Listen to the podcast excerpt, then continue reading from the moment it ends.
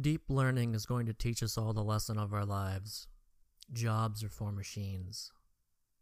On December 2nd, 1942, a team of scientists led by Enrico Fermi came back from lunch and watched as humanity created the first self sustaining nuclear reaction inside a pile of bricks and wood underneath a football field at the University of Chicago.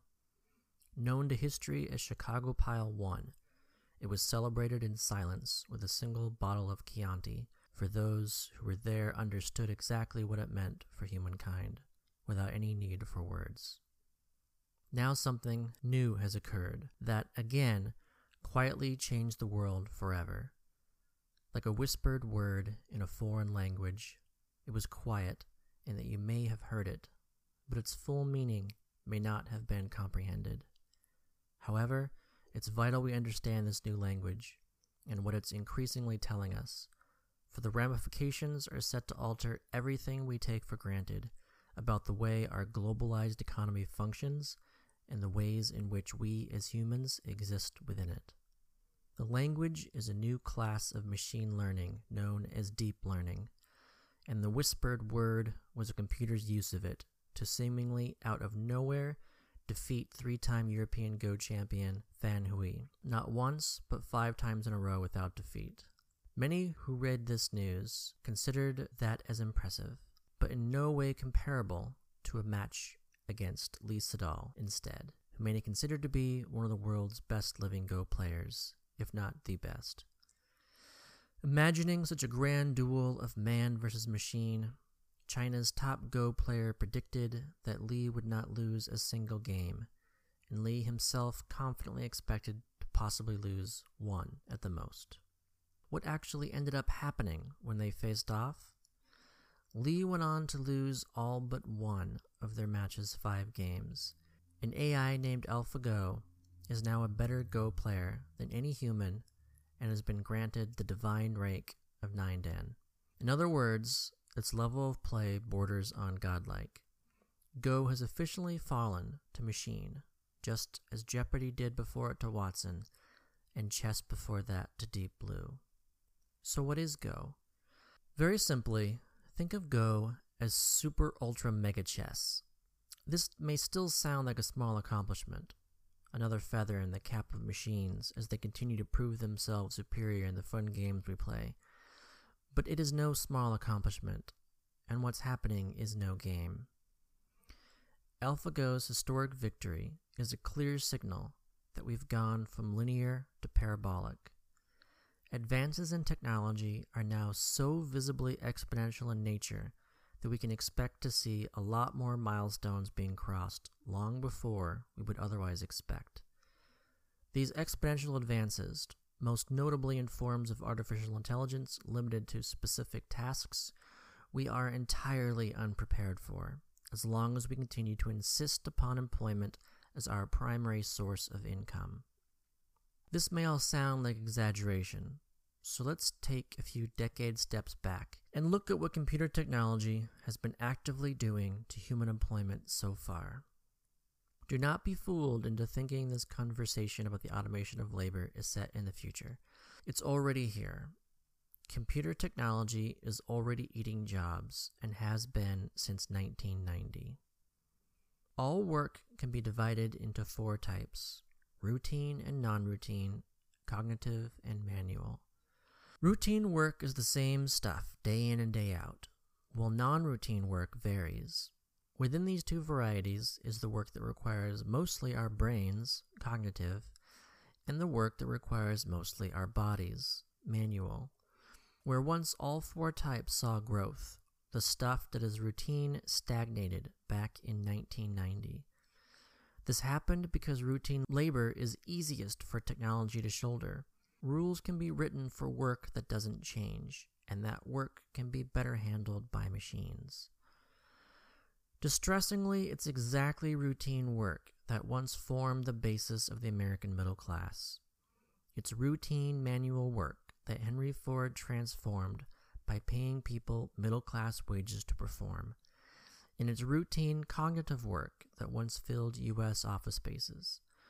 Such jobs are now increasingly unavailable leaving only two kinds of jobs with rosy outlooks jobs that require so little thought we pay people little to do them, and jobs that require so much thought we pay people well to do them. If we can now imagine our economy as a plane with four engines, where it can still fly on only two of them as long as they keep both roaring, we can avoid concerning ourselves with crashing. But what happens when our two remaining engines also fail? That's what the advancing fields of robotics and AI represent to those final two engines. Because for the first time, we are successfully teaching machines to learn. I'm a writer at heart, but my educational background happens to be in psychology and physics. I'm fascinated by both of them, so my undergraduate focus ended up being in the physics of the human brain, otherwise known as cognitive neuroscience. I think once you start to look into how the human brain works, how our mass of interconnected neurons somehow results in what we describe as the mind, everything changes. At least it did for me. As a quick primer in the way our brains function, they're a giant network of interconnected cells. Some of these connections are short and some are long. Some cells are only connected to one another, and some are connected to many. Electrical signals then pass through these connections at various rates, and subsequent neural firings happen in turn. It's all kind of like falling dominoes, but far faster, larger, and more complex. The result, amazingly, is us, and what we've been learning about how we work, we've now begun applying to the way machines work. One of these applications is the creation of deep neural networks, kind of like pared down virtual brains. They provide an avenue to machine learning that's made incredible leaps that were previously thought to be much further down the road, if even possible at all. How? It's not just the obvious growing capability of our computers and our expanding knowledge in the neurosciences, but the vastly growing expanse of our collective data, aka big data. Big data isn't just some buzzword, it's information and when it comes to information, we're creating more and more of it every day. In fact, we're creating so much that a 2013 report by SINTEF estimated that 90% of all information in the world had been created in the prior two years. This incredible rate of data creation is even doubling every 1.5 years thanks to the internet, where in 2015 Every minute, we were liking 4.2 million things on Facebook, uploading 300 hours of video to YouTube, and sending 350,000 tweets. Everything we do is generating data like never before, and lots of data is exactly what machines need in order to learn. Why? Imagine programming a computer to recognize a chair. You need to enter a ton of instructions, and the result would still be a program detecting chairs that aren't and not detecting chairs that are. So, how did we learn to detect chairs? Our parents pointed at a chair and said, Chair. Then we thought we had that whole chair thing all figured out, so we pointed at a table and said, Chair, which is when our parents told us that was table. This is called reinforcement learning. The label chair gets connected to every chair we see, such that certain neural pathways are weighted and others aren't. For chair to fire in our brains, what we perceive has to be close enough to our previous chair encounters. Essentially, our lives are big data filtered through our brains. The power of deep learning is that it's a way of using massive amounts of data to get machines to operate more like we do without giving them explicit instructions. Instead of describing chairness to a computer, we instead just plug it into the internet and feed it millions of pictures of chairs. It can then have a general idea of chairness. Next, we test it with even more images. Where it's wrong, we correct it, which further improves its chairness detection.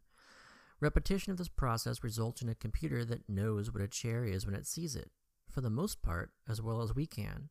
The important difference, though, is that unlike us, it can then sort through millions of images within a matter of seconds. This combination of deep learning and big data has resulted in astounding accomplishments just in the past year. Aside from the incredible accomplishment of AlphaGo, Google's DeepMind AI learned how to read and comprehend what it read through hundreds of thousands of annotated news articles. DeepMind also taught itself to play dozens of Atari 2600 video games better than humans, just by looking at the screen and its score and playing games repeatedly. An AI named Giraffe taught itself how to play chess in a similar manner using a dataset of 175 million chess positions, attaining international master level status in just 72 hours by repeatedly playing itself. In 2015, an AI even passed a visual Turing test by learning to learn in a way that enabled it to be shown an unknown character in a fictional alphabet, then instantly reproduce that letter in a way that was entirely indistinguishable from a human given the same task. These are all major milestones in AI. However, despite all these milestones, when asked to estimate when a computer would defeat a prominent Go player, the answer, even just months prior to the announcement by Google of AlphaGo's victory, was by experts essentially maybe in another 10 years. A decade was considered a fair guess because Go as it came so complex. I'll just let Ken Jennings of Jeopardy fame, another former champion human defeated by AI, describe it. Go is famously a more complex game than chess, with its larger board, longer games, and many more pieces. Google's DeepMind artificial intelligence team likes to say that there are more possible Go boards than atoms in the known universe, but that vastly understates the computational problem. There are about 10 to the 170 board positions in Go, and only 10 to the 80 atoms in the universe. That means that if there were as many parallel universes as there are atoms in our universe, then the total number of atoms in all those universes combined would be close to the possibilities on a single Go board. Such confounding complexity makes impossible any brute force approach to scan every possible move to determine the next best move. But deep neural networks get around that barrier in the same way our minds do by learning to estimate what feels like the best move. We do this through observation and practice, and so did AlphaGo, by analyzing millions of professional games and playing itself millions of times. So the answer to when the game of Go would fall to machines wasn't even close to 10 years. The correct answer ended up being any time now. Any time now. That's the new go to response in the 21st century for any question involving something new machines can do better than humans, and we need to try to wrap our heads around it. We need to recognize what it means for exponential technological change to be entering the labor market space for non routine jobs for the first time ever. Machines that can learn mean nothing humans do as a job is uniquely safe anymore. From hamburgers to healthcare, machines can be created to successfully perform such tasks with no need or less need for humans and at lower costs than humans. Amelia is just one AI out there currently being beta tested in companies right now. Created by IPsoft over the past 16 years, she's learned how to perform the work of call center employees she can learn in seconds what takes us months, and she can do it in 20 languages. Because she's able to learn, she's able to do more over time. In one company putting her through the paces, she successfully handled one of every 10 calls in the first week, and by the end of the second month, she could resolve 6 of 10 calls. Because of this, it's been estimated that she can put 250 million people out of a job worldwide. Viv is an AI coming soon from the creators of Siri, who will be our own personal assistant. She'll perform tasks online for us and even function as a Facebook news feed on steroids by suggesting we consume the media she'll know we'll like best. In doing all of this for us, we'll see far fewer ads, and that means the entire advertising industry, the industry the entire internet is built upon, stands to be hugely disrupted. A world with Amelia and Viv and the countless other AI counterparts coming online soon, in combination with robots like Boston Dynamics' next generation Atlas, portends, is a world where machines can do all four types of jobs. And that means serious societal reconsiderations. If a machine can do a job instead of a human, should any human be forced at the threat of destitution to perform that job? Should income itself remain coupled to employment, such that having a job is the only way to obtain income, when jobs for many are entirely unobtainable? If machines are performing an increasing percentage of our jobs for us and not getting paid to do them, where does that money go instead? And what does it no longer buy? Is it even possible that many of the jobs we're creating don't need to exist at all and only do because of the incomes they provide? These are questions we need to start asking and fast. Fortunately, people are beginning to ask these questions, and there's an answer that's building up momentum. The idea is to put machines to work for us, but empower ourselves to seek out the forms of remaining work we as humans find most valuable by simply providing everyone a monthly paycheck independent of work. This paycheck would be granted to all citizens unconditionally, and its name is Unconditional Basic Income. By adopting UBI, aside from immunizing against the negative effects of automation, we'd also be decreasing the risks inherent in entrepreneurship and the sizes of bureaucracies necessary to boost incomes. It's for these reasons it has cross partisan support and is even now in the beginning stages of possible implementation in countries like Switzerland, Finland, the Netherlands, and Canada. The future is a place of accelerating changes. It seems unwise to continue looking at the future as if it were the past, where just because new jobs have historically appeared, they always will.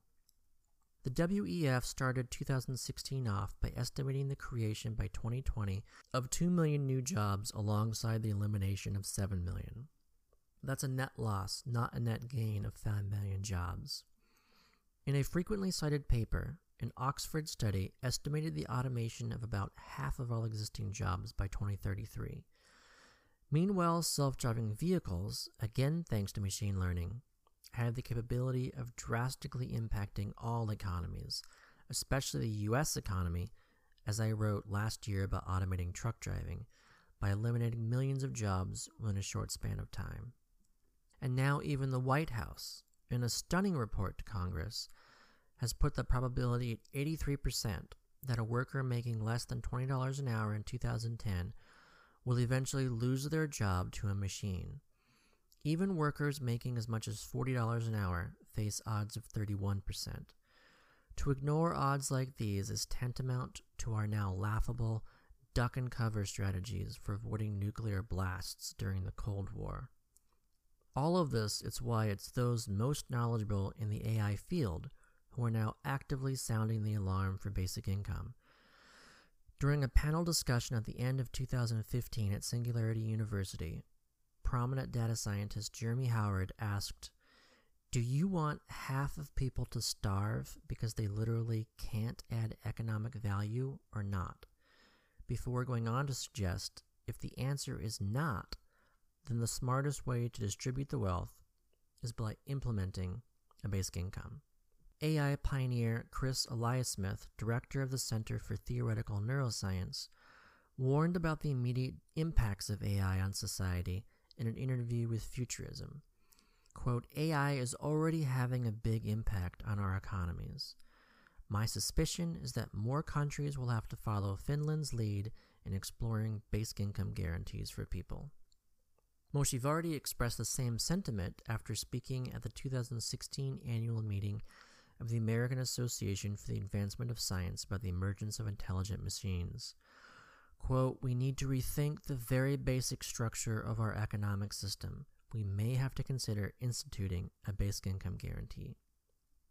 Even Baidu's chief scientist and founder of Google's Google Brain deep learning project, Andrew Ng, during an onstage interview at this year's Deep Learning Summit, expressed the shared notion that basic income must be seriously considered by governments, citing a high chance that AI will create massive labor displacement. When those building the tools begin warning about the implications of their use, shouldn't those wishing to use those tools listen with the utmost attention, especially when it's the very livelihoods of millions of people at stake? If not then, what about when Nobel Prize winning economists begin agreeing with them in increasing numbers? No nation is yet ready for the changes ahead. High labor force non participation leads to social instability, and a lack of consumers within consumer economies leads to economic instability. So let's ask ourselves what's the purpose of the technologies we're creating? What's the purpose of a car that can drive for us? Or artificial intelligence that can shoulder 60% of our workload? Is it to allow us to work more hours for even less pay? Or is it to enable us to choose how we work and to decline any pay slash hours we deem insufficient because we're already earning the incomes that machines aren't? What's the big lesson to learn in a century when machines can learn? I offer that its jobs are for machines and life is for people. Thank you for taking the time to listen to this episode of the Scott Santens UBI Enterprise, and thank you to all my supporters on Patreon, whose names include Haroon Mokhtarzada, Stephen Grimm, Roy Bahat, Floyd Marinescu, Andrew Stern, Aaron Schultz, Larry Cohen, Robert Collins, Joanna Zarak, Justin Walsh, Ace Bailey, Dara Ward, Gerald Huff, Giselle Huff, Stefan Boisfert, Victor Lau, Albert Wenger, and Peter Knight. If you too would like to be thanked by name at the end of each episode, head on over to my Patreon page and select the executive producer tier or push the support this button podcast on Anchor.